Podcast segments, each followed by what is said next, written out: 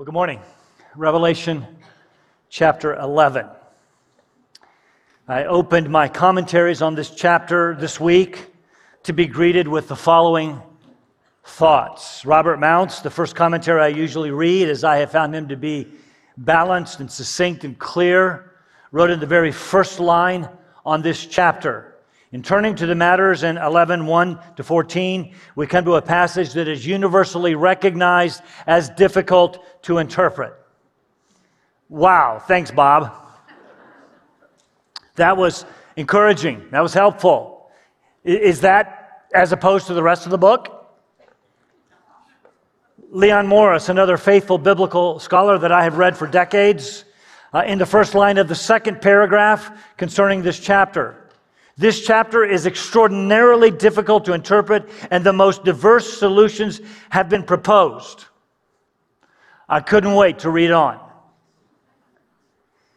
Tom Schreiner writes These verses are among the most difficult in Revelation, and interpreters differ regarding their meaning. No kidding, Tom. Greg Beale writes there are at least five, get that, five broad interpretations of these two verses. That's the first two verses of the chapter, and variants of each one of those five. That's fun. Greg, uh, finally, Grant Osborne, who has become one of my favorite commentators, writes The many interpretations of these two witnesses, that's when is in this chapter, make this one of the most debated passages in the book and indicate its importance. So there you go. All that to say, I come to you with a fair degree of trepidation and trembling as I want to faithfully interpret and apply this chapter for, for us. See, I found as I continued reading the the, the, the base, I, I found as I continued reading the, the basic difference in interpretation are sy- systematic. What do I mean by that? That your system of biblical interpretation guides your understanding of the text. And I find that most will superimpose their system on the text. I do. So, for example, if you are a member of one system, you will see an actual rebuilt temple at some point in the future in Jerusalem. If you are a member of the other system of those two, you will see this referring not to an actual temple, but to the church of Jesus Christ. So there you go temple or no temple, Israel or the church. Two actual fire breathing witnesses or the full witness of the church preaching the gospel. And right now, at this point, you don't even know what I'm talking about. Neither do I. Just kidding. As I have said many times in our study, I will give my best effort to interpret this correctly. And if you disagree, listen, if you disagree, that is fine. Many much smarter than I do as well. But here's what I want you to know regardless regardless of your system of interpretation and thereby conclusions regarding this particular chapter, the nature of interpretation is consistent and the applications are largely the same. In other words, we arrive at basically the same place. In fact, I'll just confess to you, I'm going to jump from one system to the other. That'll be confusing to some of you. This is critically important. I do believe proper interpretation should be the goal. That should come first, resulting in appropriate applications. We don't go to application first, we go to interpretation first. But in this case, the general teaching of the text, regardless of the details of interpretation, I believe will bring you to the right place. I think. So now that I've prepared you to be amazed, even dazzled, let's read the text. Revelation chapter 11, verses 1 to 14 say. Then there was given me, that is John, a measuring rod like a staff. And someone said, Get up and measure the temple of God and the altar and those who worship in it. Leave out the court which is outside the temple and do not measure it, for it has been given to the nations, and they will tread underfoot the holy city for 42 months. And I will grant authority to my two witnesses, and they will prophesy for 1260 days, clothed in sackcloth. These are the two olive trees and the two lampstands that stand before the Lord of the earth. Is anyone confused at this point? And if anyone wants to harm them, fire flows out of their mouth and devours their enemies. So if anyone wants to harm them, he must be killed in this way. These have the power to shut up the sky so that rain will not fall during the days of their prophesying.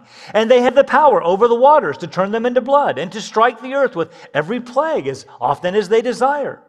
And when they had finished their testimony, the beast, we haven't met the beast yet. The beast comes out of the abyss, will make war with them and overcome them and kill them. And their dead bodies will lie in the street of the great city, which mystically is called Sodom and Egypt, where also their Lord was crucified. Those from the peoples and tribes and tongues and nations will look at their dead bodies for three and a half days and will not permit their dead bodies to be laid in a tomb. And those who dwell on the earth will rejoice over them and celebrate, and they will send gifts to one another, just like Christmas. Because these two prophets tor- uh, tormented those who dwell on the earth. But after the three and a half days, the breath of life from God came into them, and they stood on their feet. And great fear fell upon those who were watching them. And they heard a loud voice from heaven saying to them, Come up here. And they went up to heaven in a cloud, and their enemies watched them. And in that hour, there was a great earthquake, and a tenth of the city fell. 7,000 people were killed in the earthquake, and the rest were terrified and gave glory to the God of heaven. The second woe is past. Behold, the third woe is coming quickly. You will remember John said at the end of chapter 8 that there were three woes which correspond to the fifth, the sixth, and the seventh trumpets. The first woe is the fifth trumpet, which releases the locusts from the bottomless pit, which then torment people for five months. Second woe is the sixth trumpet, which sees the release of the four fallen angels at the Euphrates River, and, and along with their demonic hordes or demonic armies, which kill one third of humankind. That sixth trumpet came at the end of chapter 9, where we saw people still refuse to repent.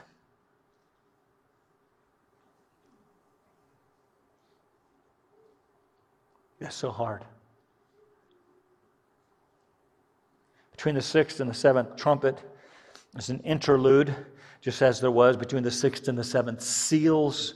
We talked about that last week. That was Revelation 7. The interlude between the seals was made up of two visions. Remember the 144 the sealing of the 144,000 and the vision of the worship of heaven, which includes a countless multitude of people in white ro- robes washed white by the blood of the Lamb. Here was the point. Here is the point.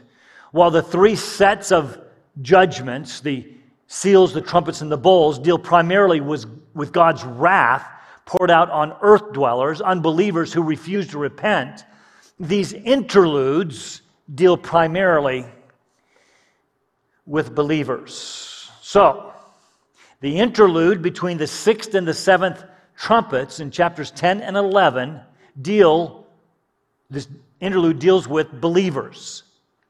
Chapter 10, last week, we saw this strong angel descend from heaven and plant his feet on the sea and on the land, communicating God's total sovereignty over everything that was happening. The angel raises his right hand um, uh, and swears an oath by our eternal creator. Remember that there will be delay no longer. The end is imminent, it's coming. John is then instructed to eat the book held by this strong angel, which was sweet to his taste as God's word always is, but bitter in the stomach, likely because we suggested the book contained the truths about the judgment of the wicked, and bitter because of the persecution of the righteous, the coming troubles.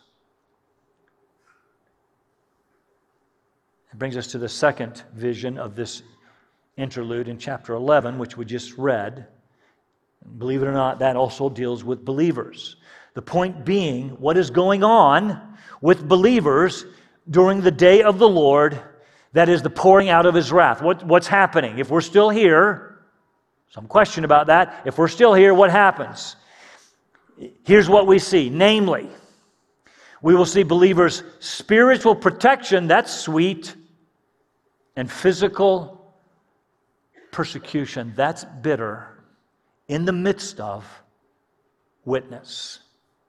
In fact, that's the, the outline of the text uh, protection and persecution at the temple, and then the proclamation or the ministry of the two witnesses, and then completion of the second woe and the announcement of the third. That's verse 14. Second woe is finished. That, that, that's done. And now the third one's coming. That's verse 15 and following is the seventh trumpet, which is the third woe. So I've just preached point three. Yay, yay. Look at those first two verses to see what I am suggesting is spiritual protection and physical persecution for you. Because this is not only true in the distant or near, near or distant future, it's true now. John become, uh, becomes part of this vision just like the last and the first vision uh, uh of, the interlude, of this interlude. And in chapter 10, John takes and eats the sweet and sour book. In this one, he is given a measuring rod like a staff. It grow by the rivers. It was very stiff, reed, very light. Could grow up to 15, 20 feet long. And someone, uh, like, likely either the strong angel or voice from heaven, told him to measure the temple of God and the altar and those who worship in it. Here's the question for you What temple? If the book of Revelation was written, hang, hang with me here just a minute. First service, I got about halfway through this explanation, and everybody had this kind of lights on, nobody home look. If the book of Revelation was written in the 60s, before the fall of Jerusalem and the destruction of the temple, he would have been told to measure Herod's temple. But as we've seen, most agree today the book was written in the 90s a quarter of a century after the destruction of Jerusalem and its temple. And remember when Jesus said, Not one stone would be left standing on another. That happened in 70 AD. And there has never been a temple on the Temple Mount since for 2,000 years. I've been there. No temple, Dome of the Rock. So when John is told to measure the temple, the question again is what temple? several options, but they typically boil down to those two choices from those two systems. One is that in the future there will be a rebuilt temple in Jerusalem. There's coming a day that it will be rebuilt. In fact, I can remember when I was a teenager, I think it was, maybe a little bit older, some, this rumor circulated that in that temple stones were being assembled and stored in the basements of Kmart's across the country. I heard that. True story. Of course, I don't think, do Kmart's even exist anywhere? That's a problem. My, so it, there's going to be this one built in the future this rebuilt temple. My personal question for that is why? If there is no need for sacrifice, since all those sacrifices pointed to Christ anyways, why a temple? It could be, as some suggest, a return of the Jewish people to Judaism before they convert to Christianity. Might be. But the other thought, other system, switching gears, is that this temple refers to the church, since Christians are called the temple of God throughout the New, New Testament consider these verses, all right? 1 Corinthians chapter 3. Do you not know that you are a temple of God and the Spirit of God dwells in you? He's writing to a church. The church is the temple of God. And then in chapter 6, verse 16, or what, uh, uh, uh, chapter 6, verse 19, or do you not know that your body, now you individually, your body is the temple of the Holy Spirit who is in you, who, whom you have from God, and you are not your own? 2 Corinthians 6, or what agreement has the temple of God with idols? For we are the temple of the living God. Ephesians 2. So, so, you are no longer strangers and aliens, but you are fellow citizens with the saints and are of God's household, having built on the foundation. So we've got this building being built. The foundation is made up of the apostles and prophets, with Jesus Christ himself being the cornerstone, in whom the whole building, building being fit together is growing into what? A holy temple of the Lord. First Peter 2. And coming to him, that is Jesus, as to a living stone. He was dead, but he's living, which has been rejected by men, but is choice and precious in the sight of God. You also, as living stones, are being built up as a spiritual house for a priesthood. That's interesting. To offer up spiritual sacrifices acceptable to God through Jesus Christ. Listen, it is all over the New Testament. The church has become the temple of God in which He lives by His Spirit. So, as a result of that understanding, some suggest when the temple is here measured, it is speaking of the people of God, Christians, who are part of the temple that Christ is building called the church. I will build my church, and the very gates of hell or Hades will not overcome it, which is what we see happening throughout the book of Revelation. They're trying to overcome God's people uh, coming against church, but they will ultimately not prevail. If you don't hear anything from this point, hear this. You're good. God's got you. I lean towards this second idea, although if you're holding on, uh, out for a physical temple to be rebuilt on the Temple Mount, that's fine. Many do. But now notice, it is the temple that is the naos. That's the, that's the word that is used the temple building that is to be measured. That's, the temple building is the holy place and the most holy place. And the altar throughout Revelation points to the altar of incense, since there is no longer a need for a brazen altar of sacrifice. And those who worship there, so, so you got the altar of incense, you got the building, and you got those who worship there who are to be measured. How do you word, how do you measure people? I'm about six one. No. The word for measure can include the idea of counting. So count the people in the holy place who worship God. Oh, and, and don't miss it. We just saw in the Naos, in the Old Testament, it was the priests who did the work in the holy place, in the most holy place. You weren't allowed. But now we're being made into a kingdom of priests where we, by which we offer sacrifices to God and worship the Lord. Here's the point. Why, uh, why is it, whichever one of your systems, remember I said we're going to end up at the same place. Why is it either the church or the physical temple is to be measured or counted? Why is that? The idea of measuring in this way throughout the Old Testament was for the purpose, write this down, of ownership and protection. When God has someone measured, it is to claim ownership and to provide protection. In the midst of the tribulation, God says, Count them, they're mine. I've got them. Ezekiel, very interesting in Ezekiel 40 to 42. Ezekiel is brought in a vision. He's not there. He's brought in a vision to Jerusalem to watch a man, presumably an angel, measure the temple with a rod. Same thing. Remember, Solomon's temple had been destroyed, and the measurements of this temple in Ezekiel don't match Solomon's temple, don't even match later Herod's temple. So the question is, which temple is he measuring? Some suggest, like Revelation 11, this is a future physical temple. Others suggest that it is a temple representing the people of God. Take your pick. The point is, in Ezekiel 43, after the measurement is taken, God fills the temple with his glory. It was measured for presence and protection. Back in Revelation 11, I'm suggesting the temple here is measured along with the true worshipers of God as God claims ownership and protection of you. Do you think people reading the book of Revelation, especially the first time, needed to hear that? I got you.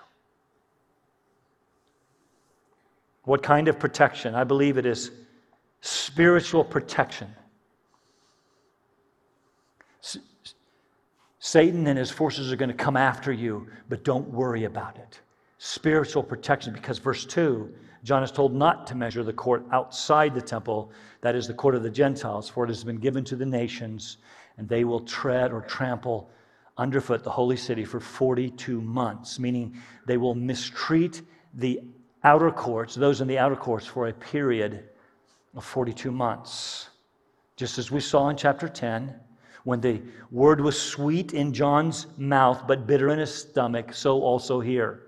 Believers who worship the true God will be protected spiritually, but the nations, that is, those involved in idolatrous worship of demons and ultimately the beast, will persecute true followers of God, true believers, sweet and bitter. For, for 42 months, three and a half years, time times and a half time, as we saw in, in the book of Daniel last week. Time one year, times two years, that's three years, and a half time, three and a half years, doing a little math for you. And right now you're going, so what? You're going, what does any of that mean? Don't get bogged down. This is all a bit confusing. I get it. I understand it. It's apocalyptic literature. But back up for just a moment. If you want to, if you want to wade into the weeds and figure this all out, you can teach this series on the book of Revelation. We'll even give you a room. You can do it. But don't get, I want you to back up and see the big picture. We're going to see this time frame over and over through the rest of the book of Revelation. It represents, I believe, the second half of the 70th week of Daniel, the seven year tribulation, the second half of the of, of seven years, three and a half years, called the Great Tribulation, which is when I think the seventh, now I'm wading into the weeds, the seventh trumpet and the seven bowls are actually unleashed. So, what happens when these judgments are being unleashed on the world. Believers who are present are sealed, chapter 7, and protected from God's wrath and spiritually protected from the attacks of the beast. You'll be okay. But they will not be physically protected, leading us to the two witnesses in verses 3 to 13. In other words, believers will be severely opposed by unbelievers, in some cases, leading to martyrdom.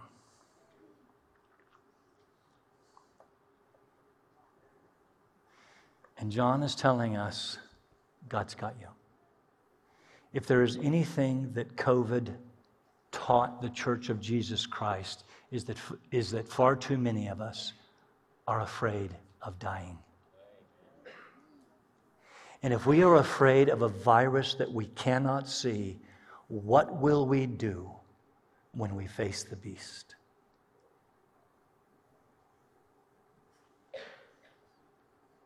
Do we not see this kind of opposition rising against the church today? You do understand our nation is going to hell in a handbasket.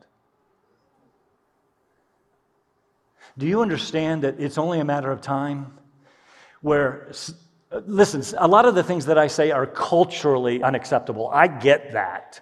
But there's coming a time when it will be legally unacceptable. What then will I do? Bring it on.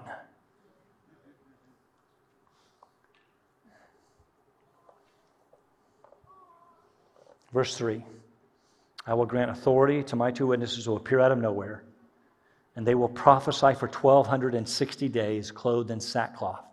Sackcloth was often the attire of those in mourning or repentance, and so became the attire of prophets who were calling people to repentance. Interestingly, the 1260 days is the same as three and a half years or 42 months. You see, the Jewish month was, every Jewish month was 30 days, so three and a half years was 42 months. Do the math, was 1260 days. I'm, I'm trying to help you out here. Remember that a third pounder is bigger than a fourth pounder, quarter pounder. So, for three and a half years, perhaps much or most of the second half uh, of the tribulation or the great tribulation, these two witnesses of God will prophesy and proclaim the truth of God. Likely the truth of the gospel in need for repentance. They will likely say something like this judgment is coming. So, when I say that, how do you respond? I'm telling you, judgment is coming. Where's the promise of his coming? Everything goes on as it has since the beginning of creation.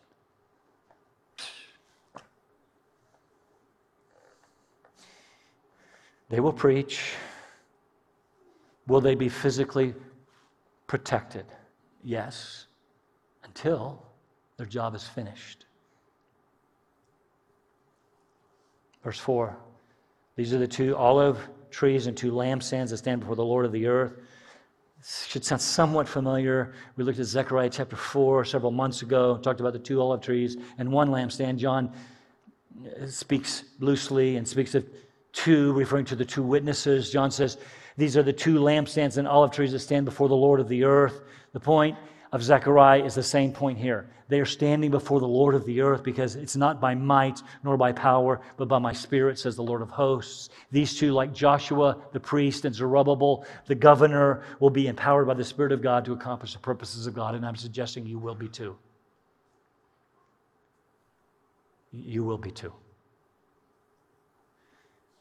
Of course, the big question is who are these two witnesses? Some suggest they are Moses and Elijah because the powers they demonstrate uh, are, are, similar to theirs. We also remember Moses and Elijah met Jesus on the Mount of Transfiguration, so they've already come back once. We also remember Malachi said that Elijah would come before the great day of the Lord. So Moses and Elijah are good guesses, but in the end, they're just guesses.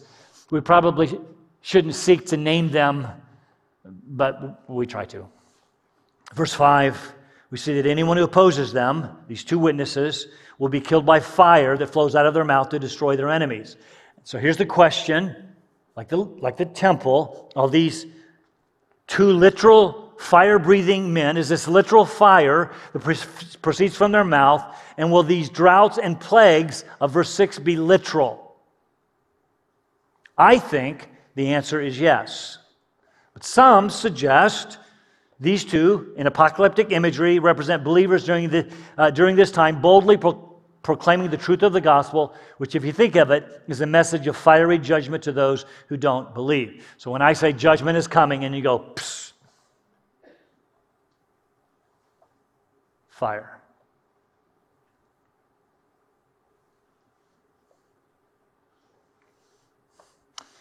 These two will be ultimately, I think it's two actual people, ultimately killed, only to be raised from the dead at the end, representing coming resurrection which is it? My favorite commentator again suggests it probably is both. Literally, two witnesses, since Deuteronomy says, makes a big deal about two witnesses to confirm a fact, to proclaim the truth of the Word of God, who can destroy for a time, who oppose them, but who can uh, perform miracles, and who will be killed by the beast, the Antichrist, when he arises. But they can also represent what will happen to faithful believers. Has it not happened? You do understand that more, there were more martyrs for the Christian faith in the 20th century than the previous 19 centuries combined.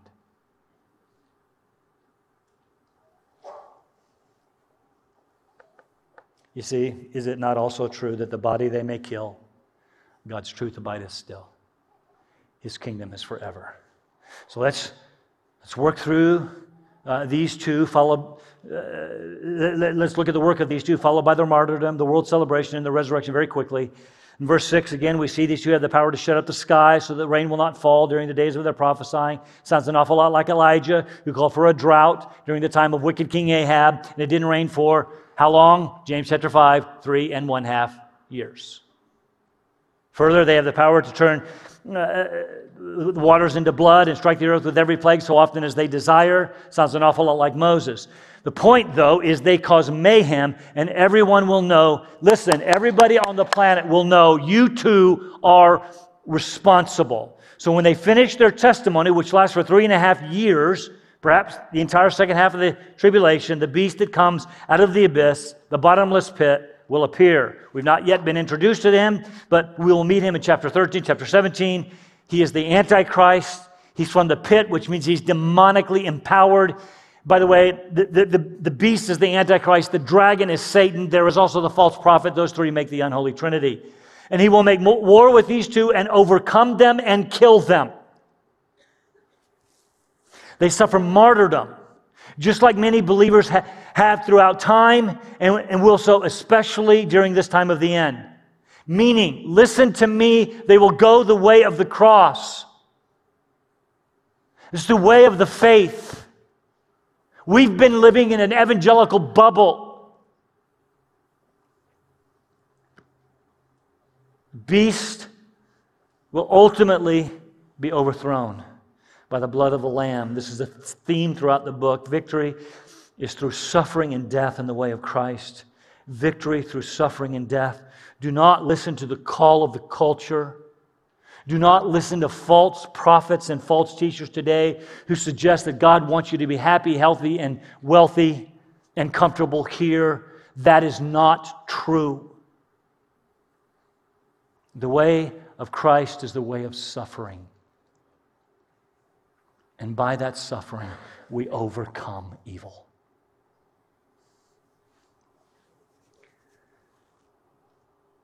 We see their non burial. It was considered the most offensive, insulting way to treat the dead, to leave their cor- corpses exposed to the elements. Why, at the time of Christ, criminals were not offered a, you know, afforded a decent bur- burial. They were simply thrown into a burning trash heap, a place outside of the city gates called Gehenna. Here, their dead bodies will lie in the street of the great city. What is the great city? Throughout the rest of the book, it is Rome or Babylon. But here we see something different. It is not just a great city, but it is called mystically better. That's a mistranslation, I think. It should be spiritually Sodom and Egypt. Sodom speaks of immorality, Egypt speaks of its oppression and slavery. This city, which we will find is Jerusalem, represents the world in that it has become immoral and ungodly. Because you see, John goes on, it is they were in the place where our Lord, their Lord was crucified. Now we know we're talking about they are doing their work in Jerusalem. And the sad truth is, even there, people have become even more and more opposed to God and the Messiah. I've had the privilege of being in Jerusalem. It is ungodly.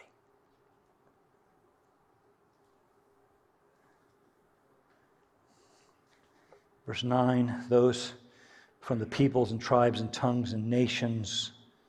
Remember the last, last week I said that that list, that kind of list, appears seven times. The first two speaks of those that God calls from every people group on the planet. Now we find that there are those from every people group on the planet who oppose God and his Messiah. That will be true for the rest of the book because the world is wicked. Verses 9 and 10, we see the earth dwellers will look at those dead bodies for three and a half days and not permit their bodies to be buried. Again, the height of insult and offense. More, verse 10, they will actually celebrate their deaths. They will likely, as they will likely celebrate the deaths of all of Christ's followers.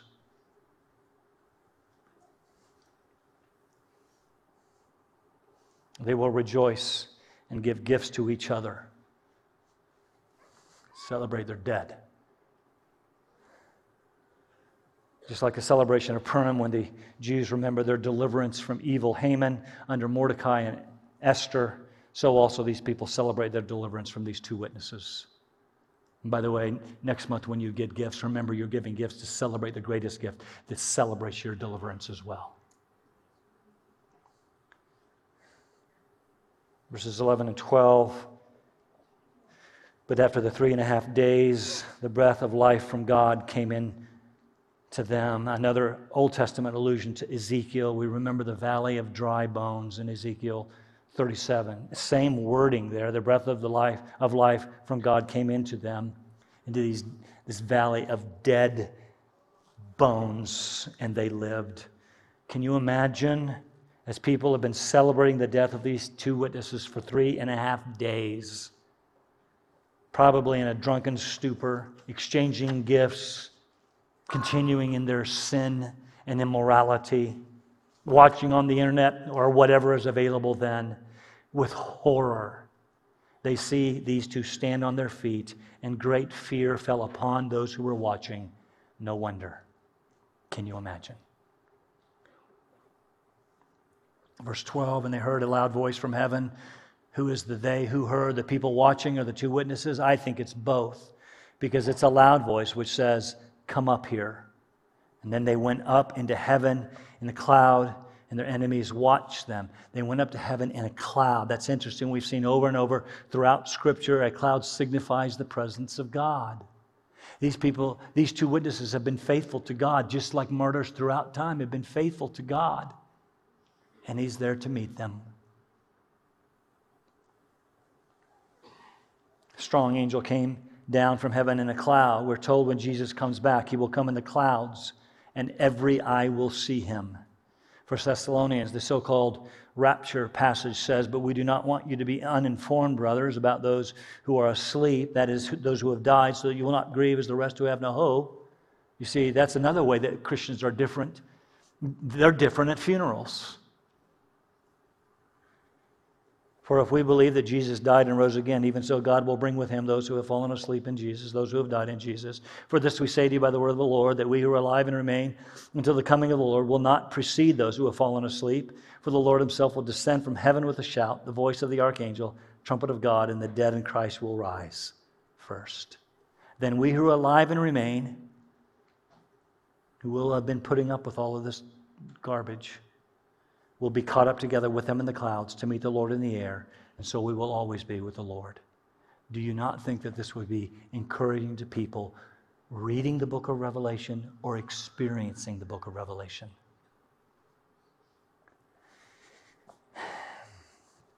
Some take that passage, uh, the two being called up, as some kind of mid trib or modified mid trib or pre wrath rapture. I don't think that's what's happening here only two go up. We still find believers in the rest of the book. We're going to find believers in the rest of the book. But it is certainly a great picture of what will happen when Jesus comes back in the clouds with the trump of God, voice of the archangel, and all of those who are in the tombs or maybe lying in the streets will hear his voice and they will come forth. Verse 13, in that hour, great earthquake.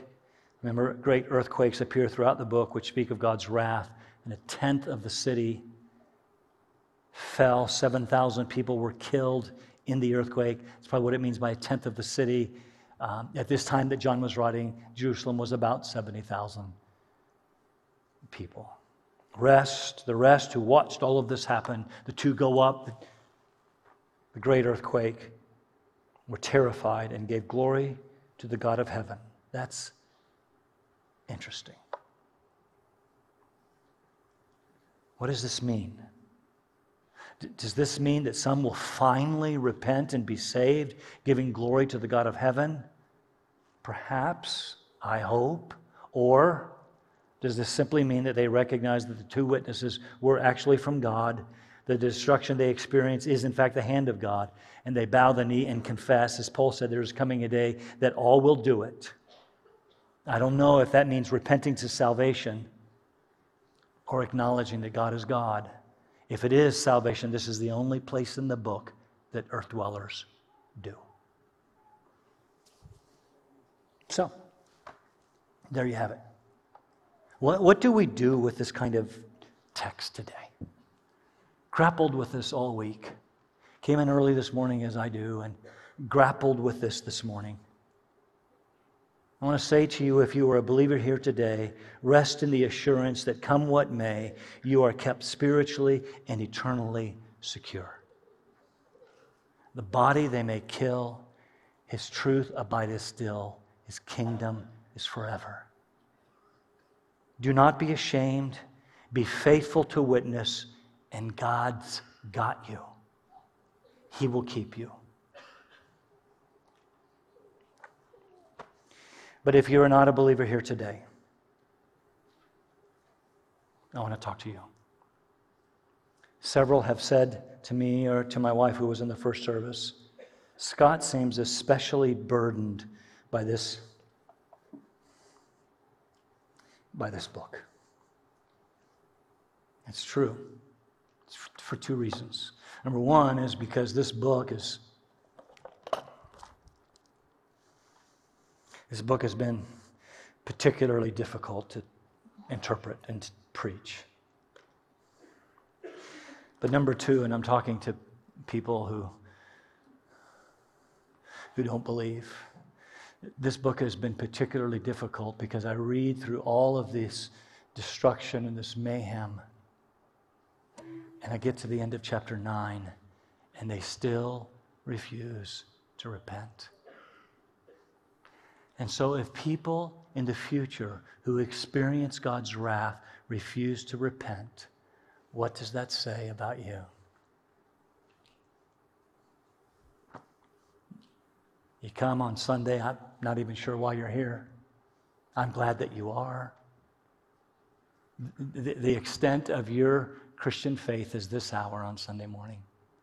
And if you were honest, if you were honest, you would say about a book written 2,000 years ago that has this kind of stuff in it at the end, you go, I don't even believe it.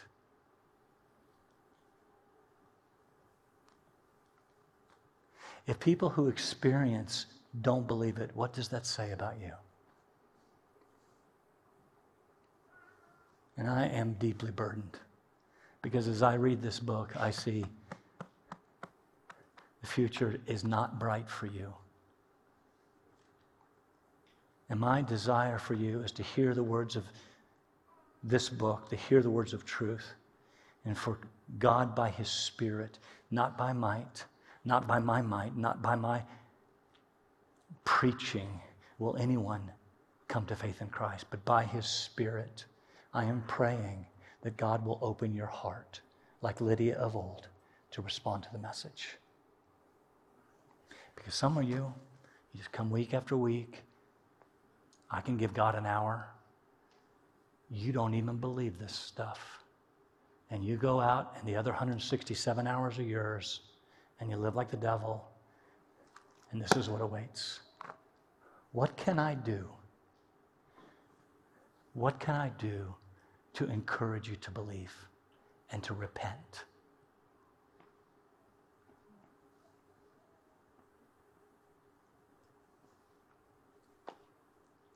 I'm going to ask you to stand on your feet.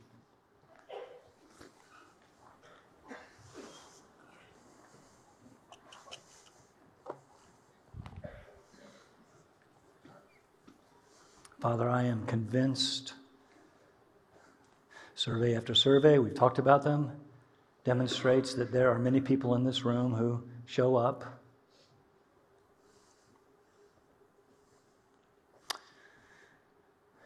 And when it comes, they, they like the singing, it sounds good. They like seeing friends, they like the community. But when it comes to hearing about you from your word, they they check out, not interested. They don't believe. Sounds like a bunch of mystical nonsense to me. And my heart is burdened.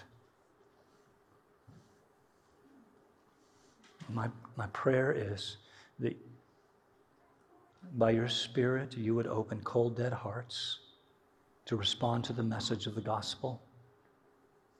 I, I, I wish that I could scare them to death.